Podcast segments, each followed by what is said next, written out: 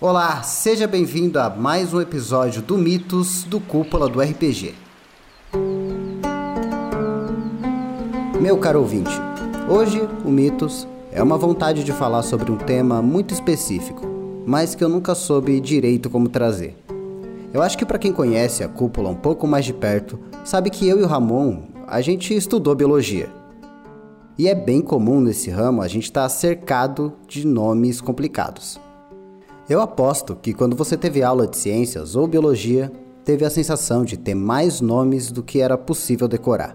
E eu digo pra vocês que é verdade. Mas com o tempo, eu acabei descobrindo que muitos desses nomes têm histórias. Por exemplo, o nome dinossauro, que vem de Deinos, que quer dizer terrível, e Sauros, que quer dizer lagarto. Então, um lagarto terrível, ou gigante. Outra origem que eu sempre gostei foi o da palavra Aracne. E você deve imaginar que essa palavra tem algo a ver com as aranhas. E sua origem quer dizer basicamente tecer.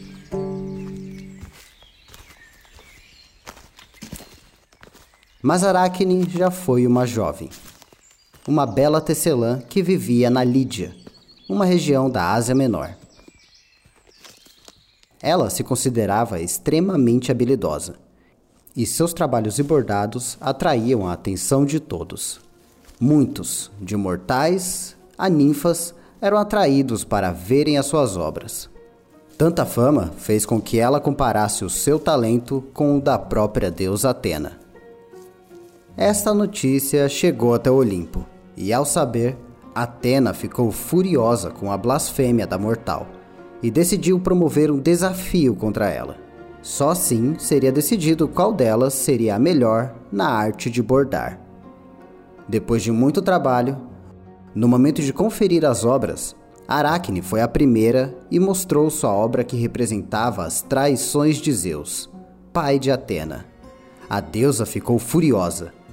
Ela rasgou o bordado de Aracne. Logo depois, a golpeou na cabeça.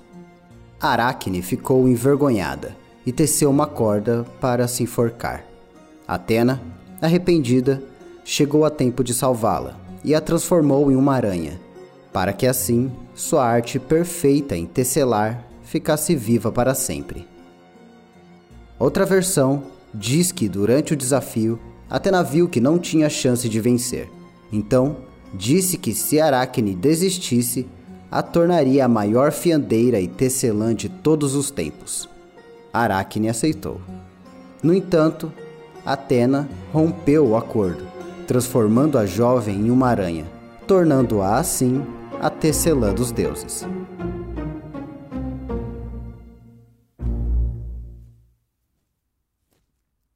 Outro grupo de animais que tem em seu nome um mito grego são as tartarugas, cágados e jabutis, ou, como podemos chamá-los, de quelônios. Mas quelônio vem de Chelone, e Chelone é o nome de uma ninfa, protetora de lagos e rios. Uma vez, essa ninfa foi chamada ao casamento de Zeus e Hera. Algumas versões dizem que ela foi até o casamento e se comportou muito mal, com desdém ao casal. Outras dizem que ela nem se preocupou em sair de casa. Mas Hermes, ao notar o comportamento de Chelone, fez com que ela fosse condenada ao silêncio e a carregar sua casa nas costas. Ele então a transformou em uma tartaruga. Se você gostou desse episódio, ouvinte, não esqueça de assinar e também avaliar o nosso podcast. Clique aí no seguir, no sininho, dê o máximo de avaliação aí. E é claro, também você pode deixar um comentário aí na nossa caixinha de comentários. Interaja, faz toda a diferença.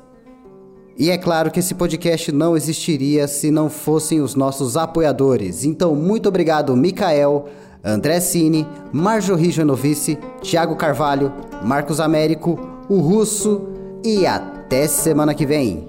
Beijo, tchau!